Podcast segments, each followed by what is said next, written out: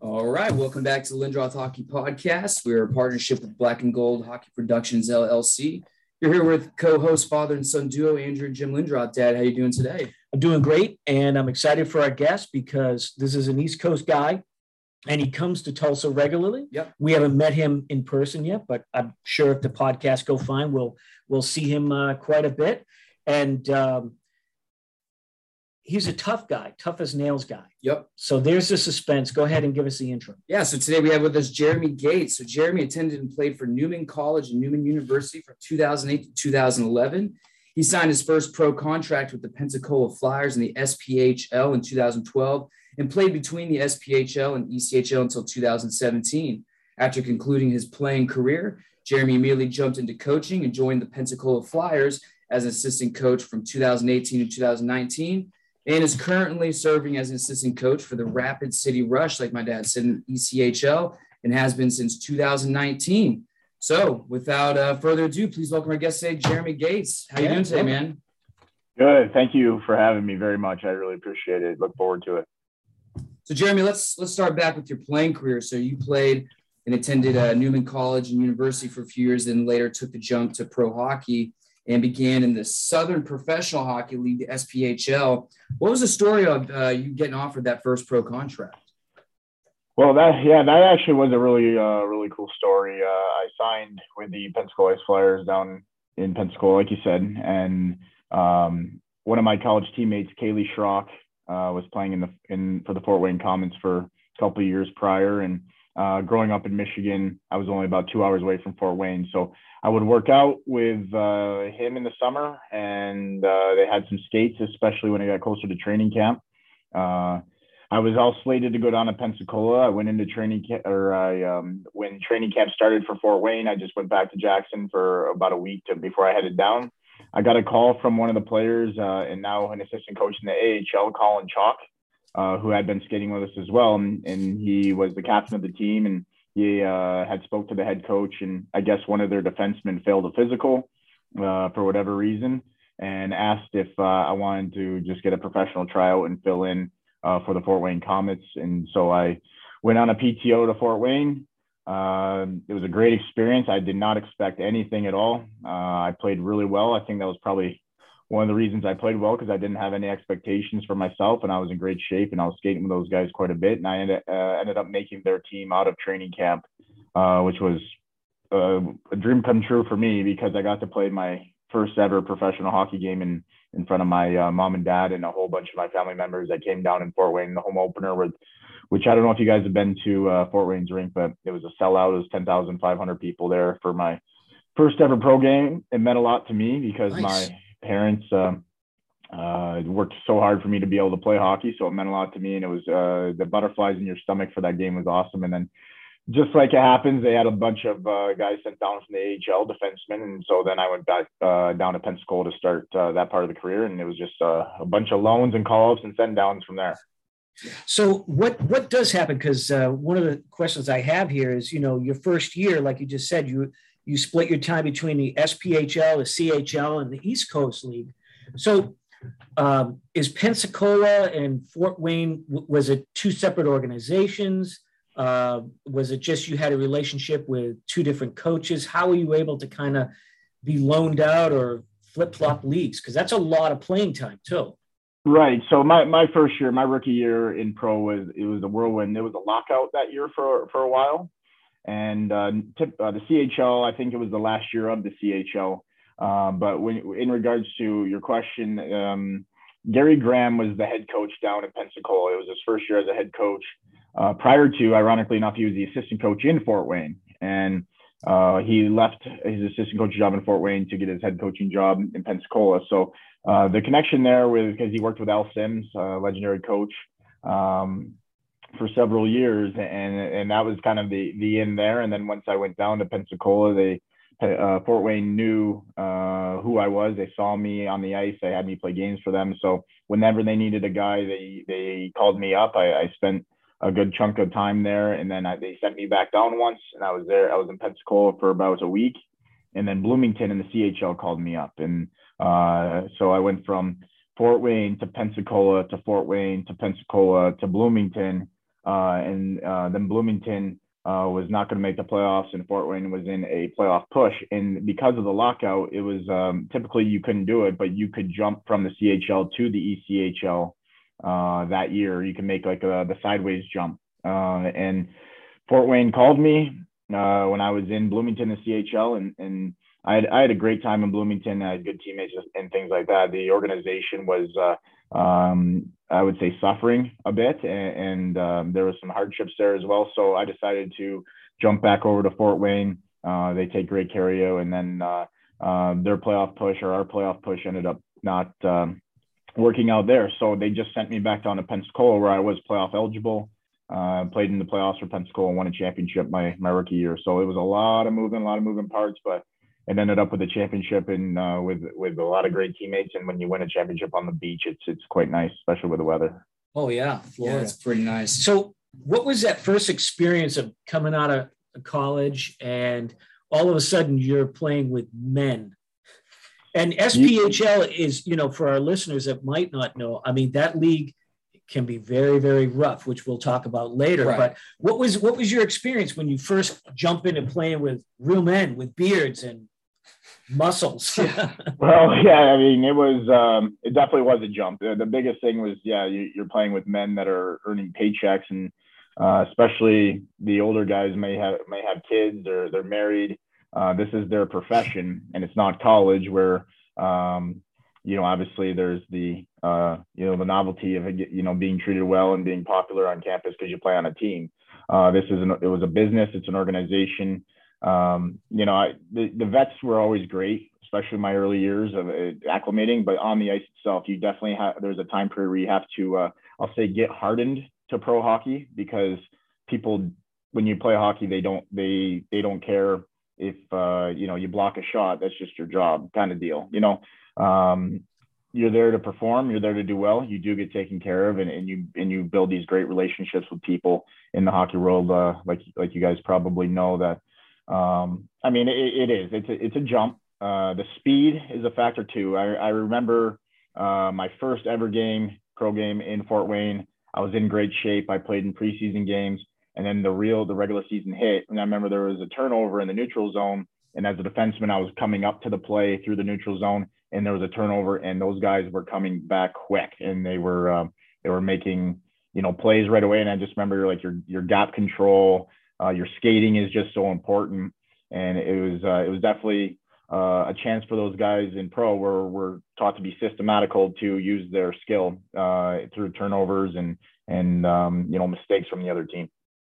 And so, having all these guests come on our show uh, the past eight or nine months, however long we've been doing it, you know, one of the things that you know my father and I have learned a lot about through our research and talking with these players and everything is that uh, you know the different leagues uh, whether it be the european leagues other american professional leagues. What how would you describe the sphl because i know there's not too too many hockey fans out there unless they're you know real serious hockey fans that know about the league. How would you compare it to other leagues like the echl for instance? Yeah that's a, that's a good question. I, I i think that I think when the SPHL first started, it was a really, really rough league, and I don't know if I would have been able to play play in it Uh, but the, there was definitely a lot of structure still. It was professional. Uh, it's a business. It was in the, the, skill level, obviously, is not as high as the ECHL. Uh, there are players that have no problem playing in the ECHL. There's been NHLers that played in the SPHL. It's just part of the development stage of your career. Uh, and it's becoming more and more so nowadays um, with, with the, the rough and tumble kind of hockey uh, being part of the game, not not the game. So um, the SPHL has evolved in the, in the sense of skill level. Uh, but yeah, from the, my first year in the SPHL to the last time I played in the SPHL, uh, the skill level over, like improved quite a bit, and um, the depth of teams maybe wasn't as high as uh, some teams in the ECHL, but there are players in that league that can play, and, and uh, there's good hockey players, good people, and obviously it's just uh, part of the structure. I like to tell people who don't know much about hockey, uh, if you if you treat the NHL like similar to the MLB in baseball, uh, we're all just farm systems, single A, double A, triple A. And if you think of it like that, uh, you get into a system and, and you try to work your way up through there. And so, from what I obviously remember, CHL merged with the ECHL. Yeah. But you played for both leagues during that season. So, what how would you now compare the CHL then to the ECHL, especially after they had merged? I mean, what, what was that league then like?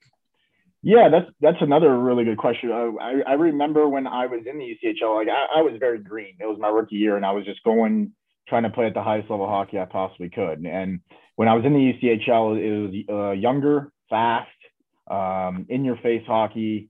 Um, you know, the the players were were hungry, and and then when I went to the CHL, the players were a little bit older, the more veteran type players, and they were crafty and they were smart. So I think that the CHL had a lot of um, players that were very crafty, very skilled, uh, had a little had a little more years and games experience than the ECHL was more green and, and, and really high level skill guys uh, more affiliated with the CHL or the NHL, excuse me. And then they uh, they merged together and uh, some teams moved over and made the jump, and then other teams dissolved from there. So, for those of our listeners that don't know Jeremy specifically, he's a big guy, 6'4, over 200 pounds. So all you have to do is just Google you or, or do a YouTube uh, search and you'll find, uh, or, or, or, go to the good old hockeyfights.com. Yep. And, uh, you know, you got an entire fight card. So was, was the physical aspect of the game something that you always tried to take advantage of because of your size? Or was it just sort of your personality, uh, how you approached the game? You were more on the physical side, or was it something you had to do because of your size? Uh, you know, I think it was a combination of it all. I, I you know, I'm I'm a human at first, and the thought of fighting growing up was pretty scary. Um, you know, I remember I got into tell you a story about my father. I got into my first ever hockey fight. I think it was in ma- like a major midget tryout or a junior junior A tryout maybe and I really didn't know what I was doing. And my dad must have just he must have just been like ah because I, had a couple eggs on my head and my forehead, my face, and I think I, I think I got the rough side of that. and I didn't know what I was doing. So one one summer, um, you know, I was skating and working out and working at home. Um, and he took me and he said, "Would you like to get boxing lessons? It'll keep you in really, really good shape, and it'll just teach you basics." So about for about three, four months, I just took boxing lessons after, and luckily it was right by, right in the back of our uh, our race rink back home in Jackson. So uh, I went there, I worked out. I, I never sparred with anyone. I just jumped rope a lot, and then uh, learned how to hit the bag and protect myself. And uh, from there, I, I grew after high school. I was probably five foot eleven when I graduated high school, so I was kind of a a late a late bloomer in that sense, and knew that with the style that I played, um, you know, if it did happen, I want to be able to protect myself. So um, I was not a heavyweight by any stretch. I probably would have gotten my face kicked in by a lot of the heavyweights, uh, but I would stick up for teammates, and and uh, when things would um, go a certain way on the ice, I didn't have a problem with it, and and you know, I would uh, I remember times going to the box after getting into a fight, and it's almost like you black out during the fight, and you just are you're just so in it because uh, hockey is a very emotional sport, and I would just come come come back to really and, and just be like, what, what that was crazy. What was I doing? There's a thousand, thousands of fans watching me do this. It's crazy. So let's um, we always uh, uh, talk a little bit about this uh, with guests that aren't afraid to drop the gloves, stick up for their teammates. So, and we watched a few videos of you uh, fighting, and we're certainly not experts in it. But can you can you talk to us a little bit about strategy? So, we notice when, especially in the um, SPHL, you know, they like to, you like to drop the glove, maybe even the helmet. You circle, you know, you're making a big deal about we're gonna start, you know, to, to fight, so to speak. And it might be a couple jabs. How do you know? Are you sizing up the player at that point? And when you first kind of jab, and then no one's really attacking, but then all of a sudden, boom, you go in. What, what are you looking for when you're doing that? Well, to be really honest, I never liked squaring off for too long because your brain has a million thoughts going through your head. Uh, I never liked it. I was I liked being the emotional side, getting right into it. Uh, honestly, uh, since I'm a taller guy, uh, I would size up how tall they were as well, uh, and then try to place my. I'm, I was per, I was you know right-handed dominant when when doing that, and I would try to grab a firm grip on the left hand where I could string uh, someone away from me because I did not want to get hit in the face. Um, and then just uh, a lot of times, uh, you know, be aware. Sometimes the best uh, defense is going on offense and getting in, um, you know, a couple licks, you know, attempt to the best you can. Um, the strategy was to just do what you can and, and not get your your face punched and um, it doesn't it doesn't feel good you don't really feel it until afterwards um, but it, yeah it, i did not like thinking when it was comes to squaring off i like getting right into it with a guy uh, that was you know obviously a willing combatant so I, I definitely not an expert in the fighting department. I just kind of did it raw, raw emotionally, and and uh, you know, in it was usually at a good time when it came to you know if a guy agreed to do it. it, it you know, I would I would be lying if I said I didn't enjoy it a little bit afterwards once I realized I wasn't hurt. Um, but I, I, mean, I I did break my hand a few times too, and I've been punched in the face and uh, and my nose bleeding. You know, it's just it, it happens and um, definitely something when I look back on it as I've gotten older and more years away from that. Uh, I, I, mean, it, it's crazy to to think about some of the some of the guys that you fought because I never really wanted to hurt anyone either. It just was part of the game. So, Jamie, I'm definitely curious for your opinion then on the uh, ECHL 10 game fight rule. Um, I know it's not a 10 game fight ban, but you start getting suspended after 10 fights. And we actually had a Tulsa tough guy Mike McKee on the show a couple weeks ago. We had asked him that question, and he he said he hates the rule, thinks that it's not really doing much. So it was interesting to get a you know perspective from the from a player's perspective. What is your perspective on it?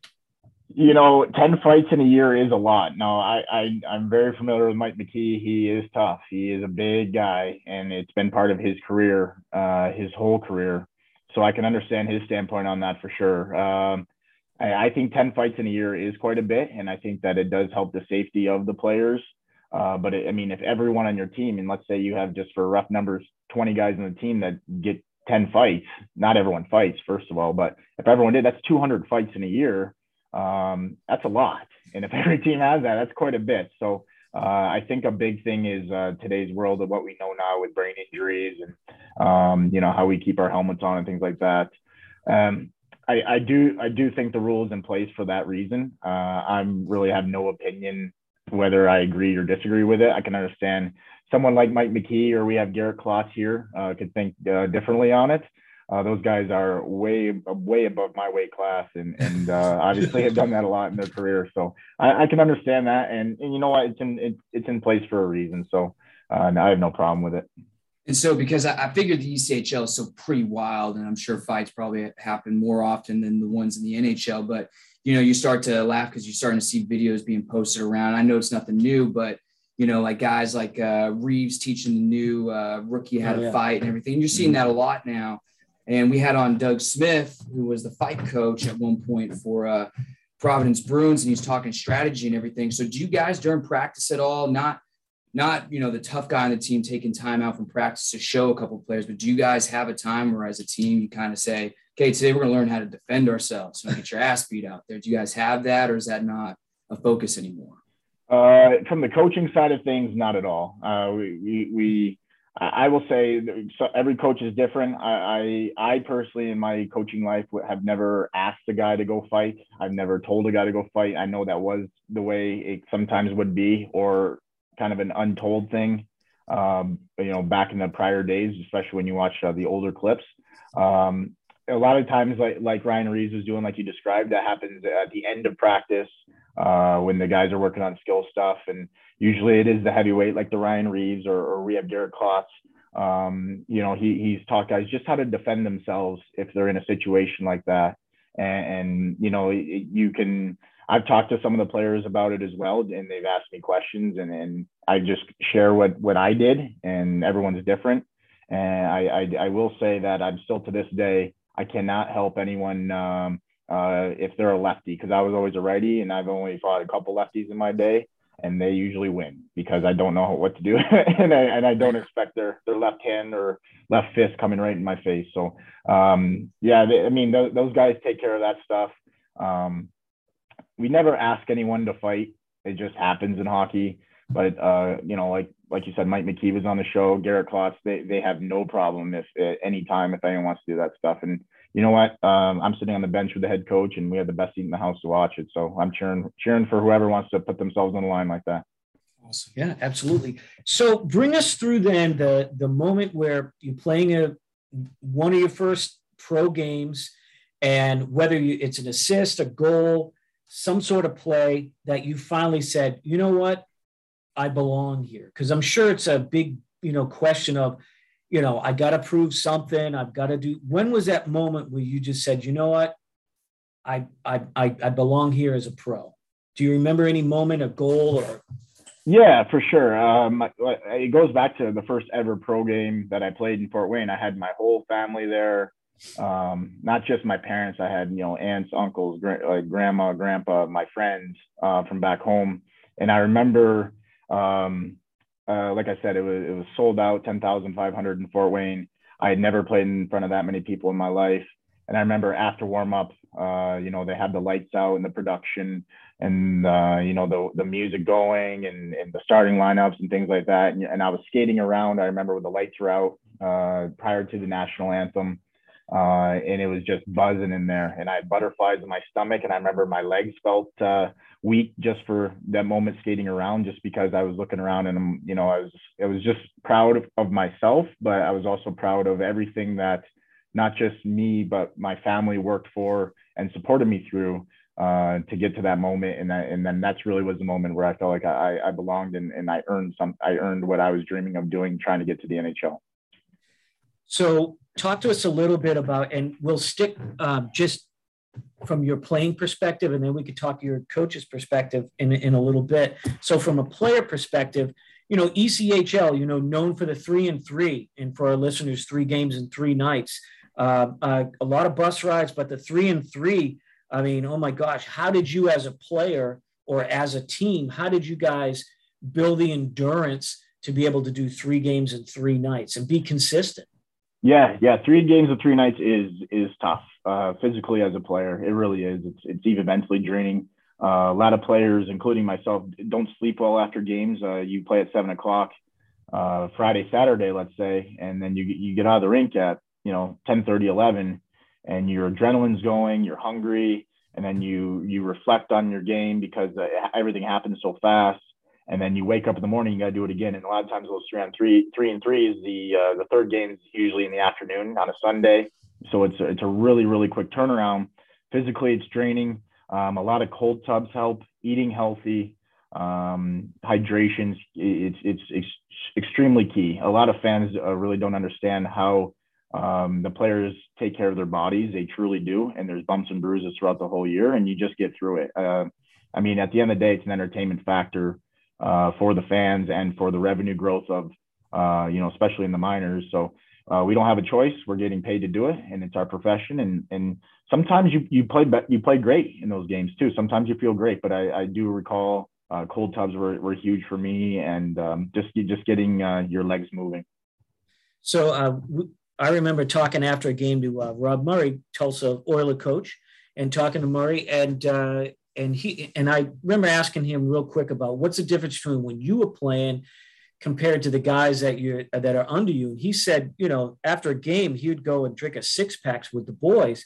But now these younger players, and you're certainly still young enough that I mean, you do you were playing in just a few years ago that you guys take care of your body. It's almost like uh, like the NHLers do. Right. You're careful of what you eat, the working out, the discipline. Um, I mean, what does it take for a player to be that disciplined to stay on track. I mean, it's not like old hockey of the 80s and 70s. I mean, it's a fast game.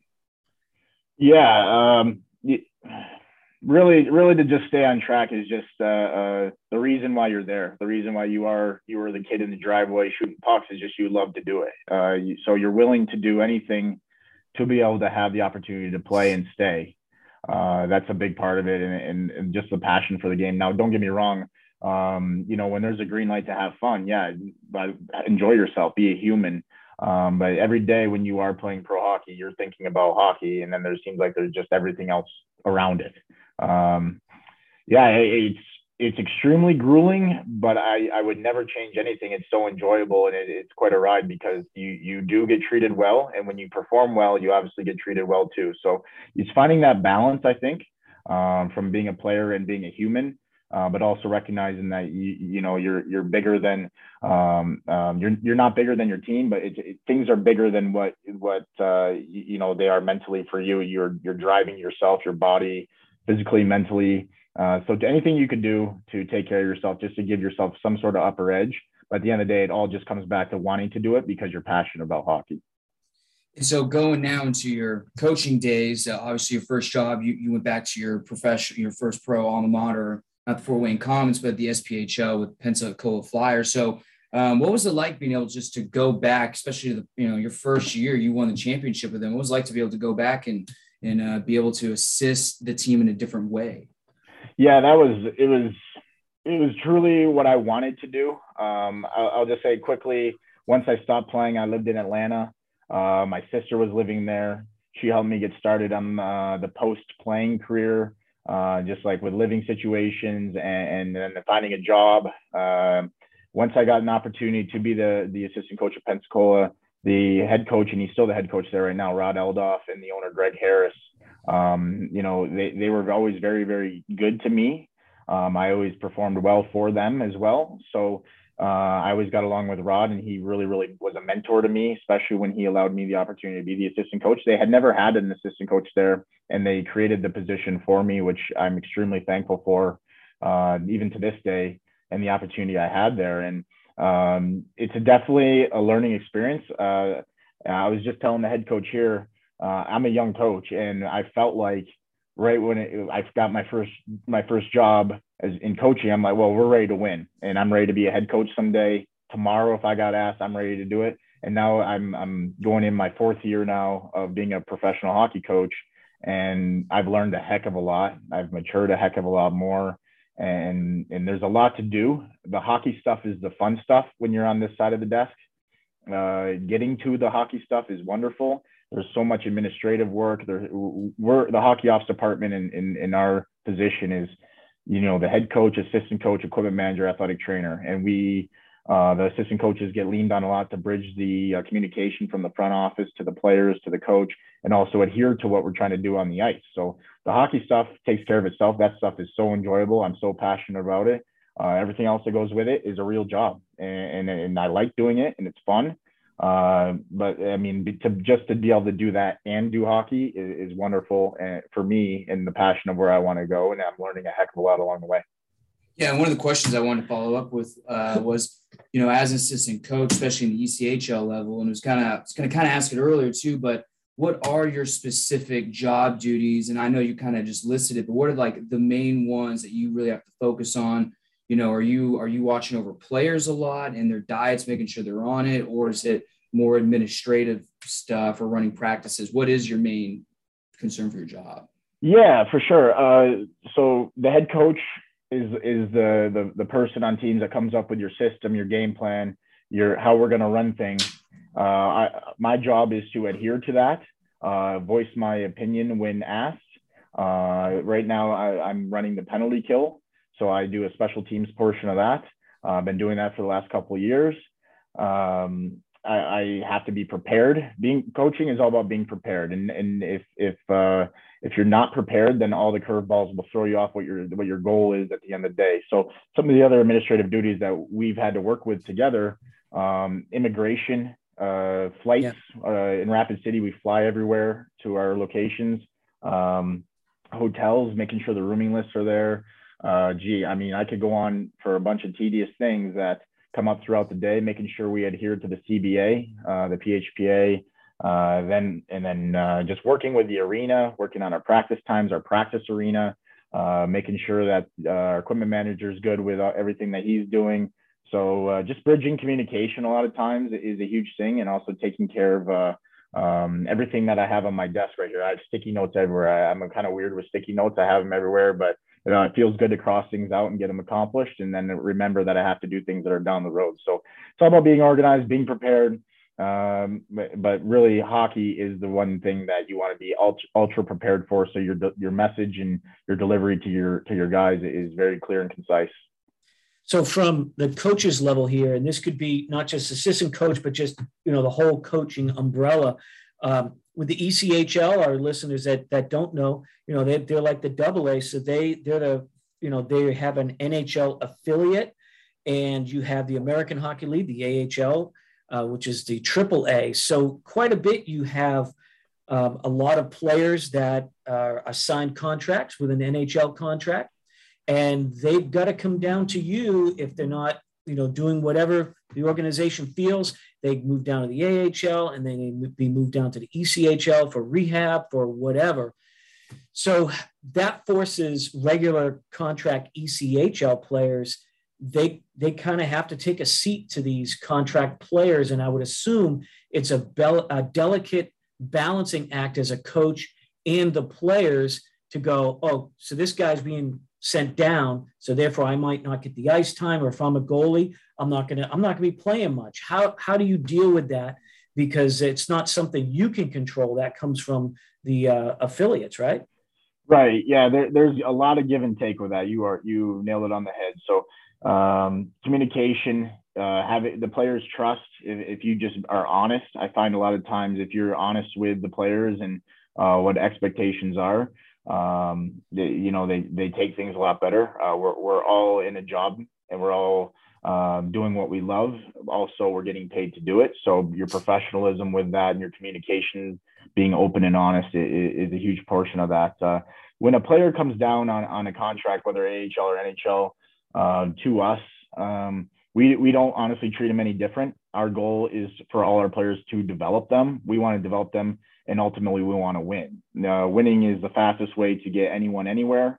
Uh, in our sport, being a good human uh, with that is only going to make you uh, uh, grow more uh, so if a player is down here, whether it's for development reasons, for it's a discipline reason or whatever, uh, they're going to get the same treatment as everyone else, and their expectations to, to do so um, are going to be the same in line with the culture of not just our affiliate, our organization here, our community, and, and um, you know, like I said, we're we're here to win, and what is going to happen a lot of times, nine times out of ten, those players that are on NHL, AHL deals are good players. They are good players and they're de- deserving, and they may get um, more opportunities than others.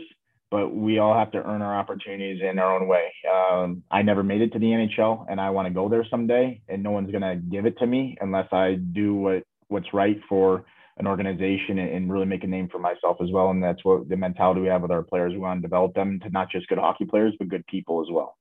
So if you have the opposite situation where uh, say the uh, AHL team is pulling up a lot uh, and giving a PTO to a lot of uh, your players, then your short players.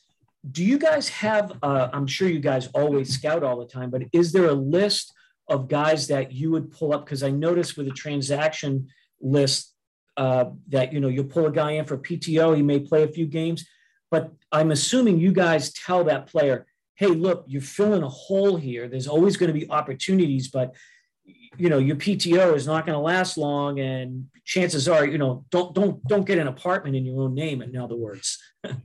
sure. Yeah. Um, it, you know, it's part of the job. It's just part of what we have to do. And yeah, we we scout a lot. Um, we have lists everywhere uh, from each league that of players we like, and then not only that, uh, the relationships that you have with coaches and in, in let's say if we want to call up a player from the Southern Professional League um, you know, obviously Rod Aldoff's still there. He's a great resource for me. And there's other coaches in that league uh, we speak to as well, and we want to try to get the best player to give him an op- uh, someone that's deserving of an opportunity.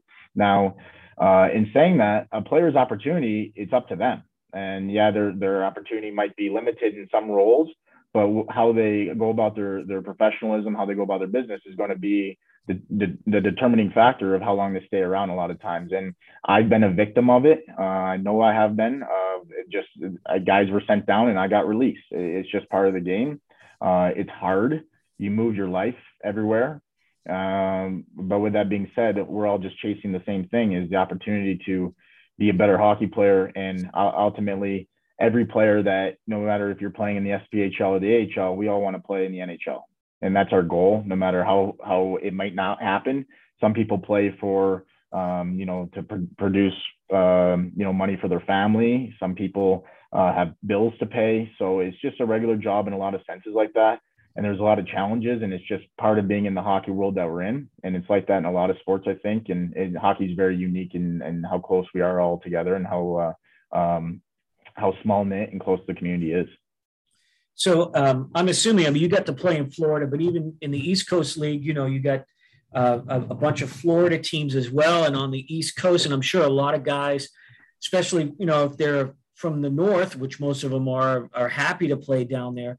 But like a place like Tulsa, even Rapid City, you've been there in Rapid City enough. Can you kind of talk about the culture that that the coaching staff is trying to create to attract players there? Because uh, as the East Coast League is now so big, um, you know, you, you, it's not just plucking players at will. You've got to really attract players to your team as well. So um, since you've been there, what are you guys doing to really develop a culture that players would want to come to Rapid City?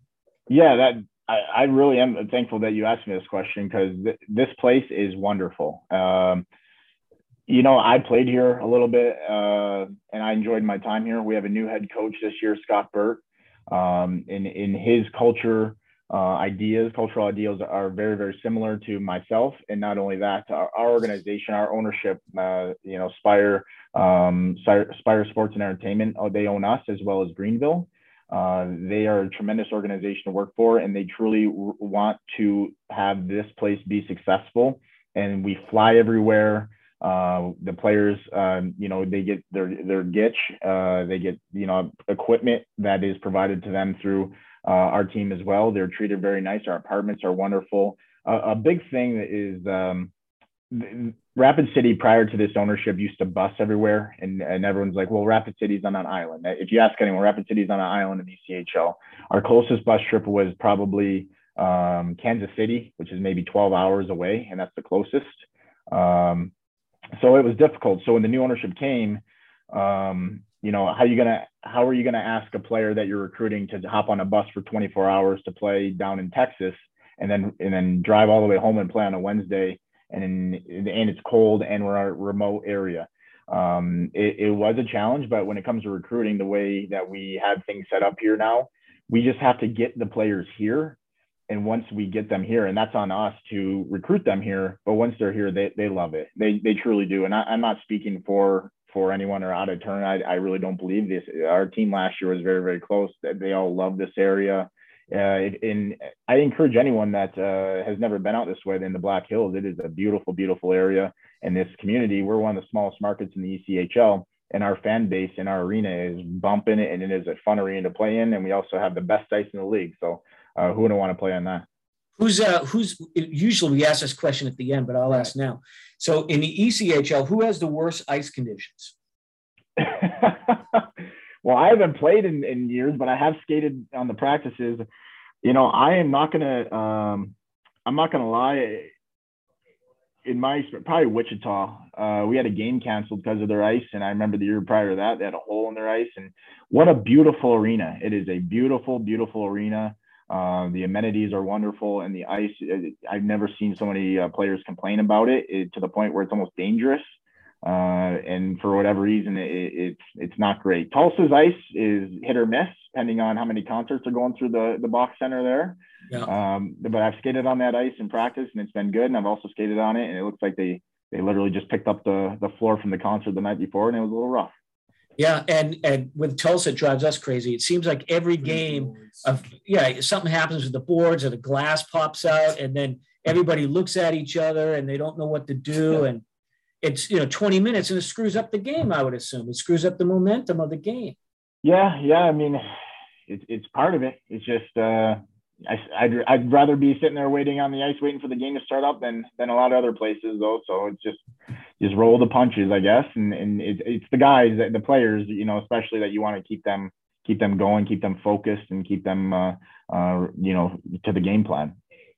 And so, uh, just the last question before we go into our lightning round questions, which uh, my dad will explain. I am curious. You know, you are just getting off the off season here what what is your routine like during the off season for being assistant coach? Do you have a lot of other jobs? Is it just you know off? I mean, I'm curious what your your job is during the off season. Yeah, a lot of it's recruiting, uh, talking to agents, talking to players. Um, you know, with the ECHL, we, we try to get the best players possible. So we're talking a lot of guys that are waiting on AHL contracts, a lot of college guys. We have lists together for, for college players um, uh, players that are veterans that are that are no going to be um, no longer property of other ECHL teams.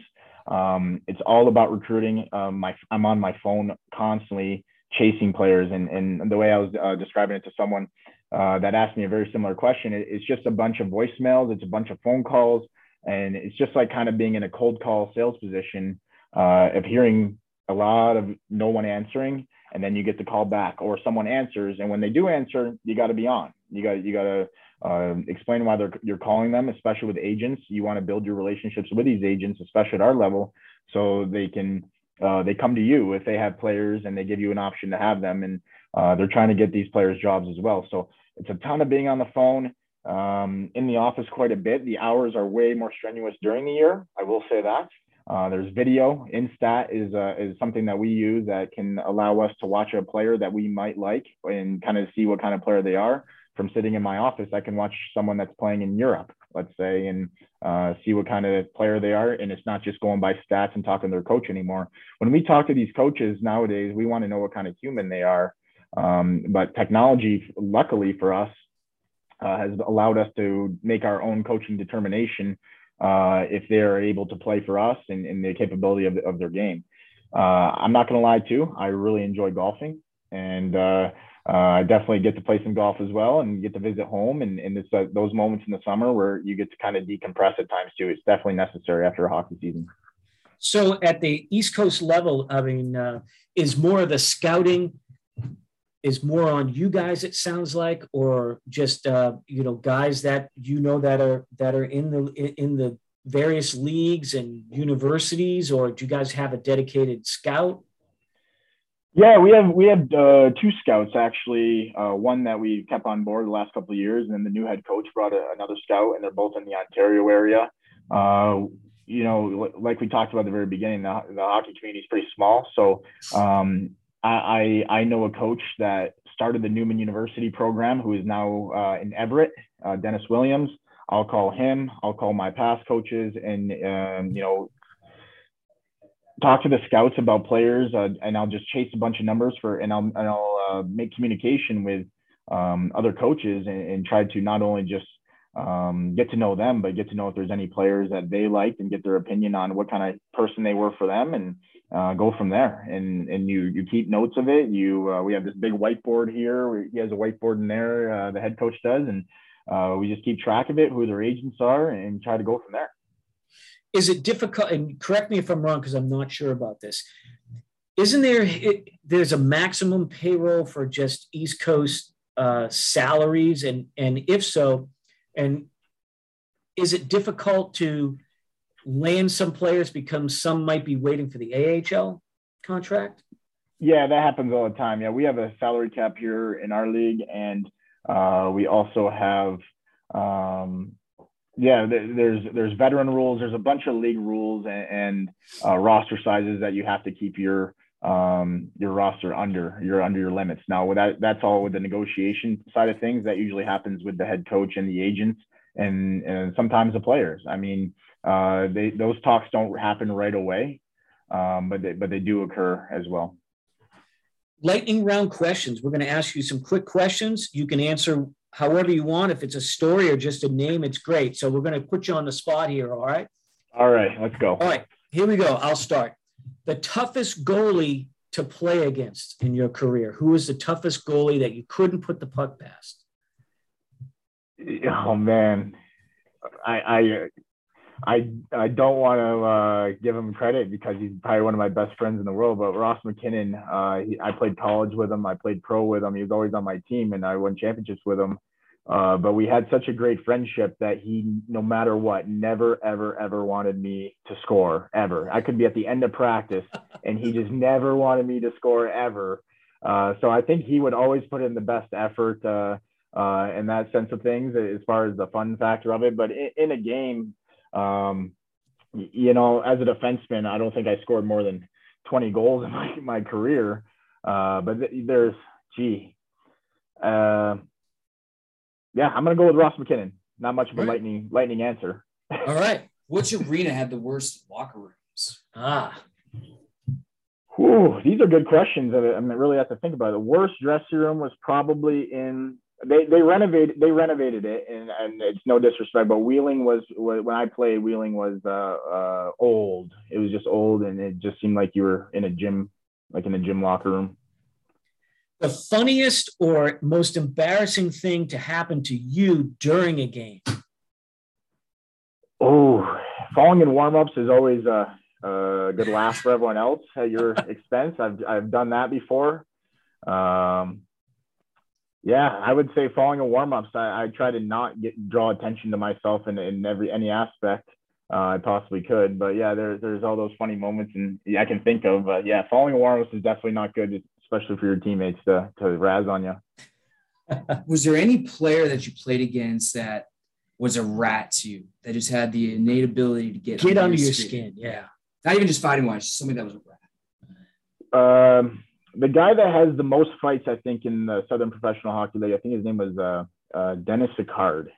He was always just he he would fight anyone, and he was uh, undersized for a heavyweight, but he could fight really well. He would always, always, always come after me, and he'd come after me. And he, like I said, he was undersized, but he was a heavyweight, and he rarely wanted to fight our heavyweight. Our heavyweight was gigantic, and so he'd always come after me. And it, it, it really always bothered me, and uh, uh, when I played. But yeah. It, there there's valuable valuable players that that are ratty, and he made a career of it. So um, yeah, I would I would say him. Was there a player that you just couldn't clear in front of the net? Somebody that was just like a rock. You try to get him out from out of, from the net, and you just couldn't. So who was yeah. the toughest player? Yeah, honestly, I uh, I played against Adam Pleskach, and he is uh, down in Tulsa there, and he's their captain. He's been there for several years, and uh, he's a heck of a hockey player. He's made a great career for himself, and he is a strong man. I remember being in the corners with him because he's a forward. He was a right winger. I'm a left D. Uh, go up against him in faceoffs. He was always very, very, very strong, and he uh, explains why he's had such longevity in his career and why he's been able to produce. And he goes around the net, and he's good around there. He's strong man. Let me follow up with this. It's not a lightning round question, Andrew. Um, what's the difference between playing tough, playing rough, and then just being you know an asshole and playing dirty in front of the net. What are some of the things what what's the line for a player do you think? Uh, if the puck's there there's really no rules and in, in when you're a defenseman you do not want to be on the ice and you do not want it to be kind of your guy that scores a goal. So getting under the stick and, and you know cross checking him out of there yeah there's crossing the line right there but you are trying to prevent a goal. And, and any coach I ever had, and including nowadays, the way I think is, um, you know, there's penalties that you that are good penalties, and there's penalties that are bad penalties. And yeah. if you're trying to prevent a goal, you, you know, you, you are going to do whatever you can be. I mean, I never really was, I never really butt end, I never took a misconduct or match penalty in my career. Uh, I butt ending people in the face, not me. I was never cross checking people in the face. There's that respect factor there but you're going to, if you're going to shove them out of the way or they're already down, then there's nothing wrong with shoving them again to get them away from your net. I mean, you want to help your goalie out, you want to keep the puck out of the net, and obviously uh, win the hockey game. So those are all the factors that I'd be pretty willing to do whatever to get it out of there. I know it's a broad question, but just to wrap it up, what is the first thing that comes to your mind when I say favorite hockey memory so far? So far. Whew. Can it be a childhood memory? Yeah, sure, anything. I, I remember in 1997, Steve Yzerman was my childhood idol, and I was sitting on uh, the couch in my parents' living room with my mom and dad, and I think my grandfather was there when uh, he lifted the Stanley Cup when they swept the Flyers. Obviously, everyone remembers the Darren McCarty goal. Um, you know, when he lifted the cup, I remember it was uh, uh, I was a child, and it was the first time I think in my life I uh, cried through happiness of emotion, and I was young, so I would have been 10 years old at that time. And, and watching Steve Yzerman do it, my childhood idol, the guy I always wanted to be at Ward 19 as a kid. Um, I think that was like the, the, the highlight of my childhood. And then um, professionally, just winning any championship, uh, I've been very, very lucky. Uh, I played for a junior coach, Sheldon Keefe, who's now the head coach of the Toronto Maple Leafs. I won two championships with him. I won an NCAA national championship, and then I won three championships with the Pensacola Ice Flyers. All of those championships are so fun and they're all different in their own way. And that's what makes them so so great and memorable. And you never remember or you never forget the players that you played with um, and sharing those moments with them. And, and that's something that no one can ever take from you no matter if it is the stanley cup or uh, an ncaa national title. It doesn't matter. It, it just is a great feeling. So what's on tap for you now? I'm I'm sure a lot of players are doing uh, camps with various uh, teams and so forth. When does uh, when does your training camp start, and when does everything start to really go into full blown motion for you guys there? Yeah, we, have been lucky enough that we've sent nine guys to Tucson, uh, our AHL affiliate. Uh, we, so we have nine of our players down there right now. The head coach and I are leaving on Sunday to go down there to the AHL camp. While we are down there, uh, the rest of our players are going to be coming into, into town. Uh, they're going to get settled in. They're going to skate and, and work out and uh, get all their physicals done. And then on October 10th, we have orientation where our camp opens, where um, our whole organization uh, uh, comes together and we all talk, uh, including team doctors to coaches to vice president to whoever uh, we have to through orientation. We'll have a meal that night. And then October 11th, Monday morning, we are all systems go and it is go time. And that that's really what we prepare all summer to do. And there's been a lot to do this summer. We've had a lot of turnover in a good way in our organization. We've had our equipment manager go to the AHL. Now we have a new equipment manager, a new head coach. Uh, there's people in our front office that are new, so it's a lot of acclimating others. Our athletic trainers new this year as well.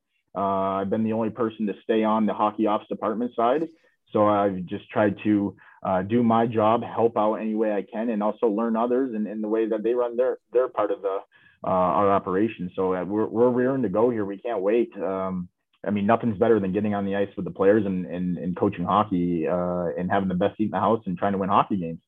And hopefully Absolutely. you're the next one on up to be promoted too. Yeah. So, yeah. Well, we wish luck. Well, Jeremy, we can't thank you enough. Uh, we know you got a busy schedule, but uh, it's been great for us. Hopefully you had a good time of uh, talking a little bit of hockey and a little bit about your career. Yeah, thank you guys very much for the time. Yeah, I, I really do appreciate it. I wish you guys the best. And whenever we're in Tulsa, hopefully uh, we can meet and uh, um, maybe go down to the cellar dweller for for a cocktail, maybe. Yeah, yeah. Jeremy Gates, great guy. Yeah, great guest. And, uh, you know, cool to finally get some coaches. I know the previous episode we had Mark Strobel, um, and now we've got Jeremy Gates. So you kind of have uh, different coach perspectives in different leagues, and I thought it was I thought it was a unique episode. So yeah, and I mean I could have asked a ton more questions just about uh, ECHL uh, environment and so forth like that, but uh, definitely wanted to get more of just his perspective and talk about his career. So uh, you know, be great to have him on again, or if we ever meet one, we can ask more questions about ECHL in general. Absolutely. But uh, great guy. Check him out. Six four. I mean, he's 200 pounds. I mean, you know, he's saying he wasn't a heavyweight, and you know, maybe he wasn't, but uh, he kind of looks like a heavyweight to me. Yeah. Well, and he took care of himself too. If you look at the fights from uh, SPHL. So. Right. Great stay-at-home defenseman. Yeah. Cleared that front of the net real well and uh, won a lot of championships in the leagues he was in. So uh, great to have him on, a great guy. And uh, also, he said he's trying to play guitar a little bit. And yeah. since we're musicians, we'll uh, maybe we'll give him a few tips there next time he's in Tulsa. So we look forward to seeing him at some Tulsa games coming up in the this season. All right, man. Well, sounds good. Well, great episode. Hope everybody has a good rest of the week. Take care.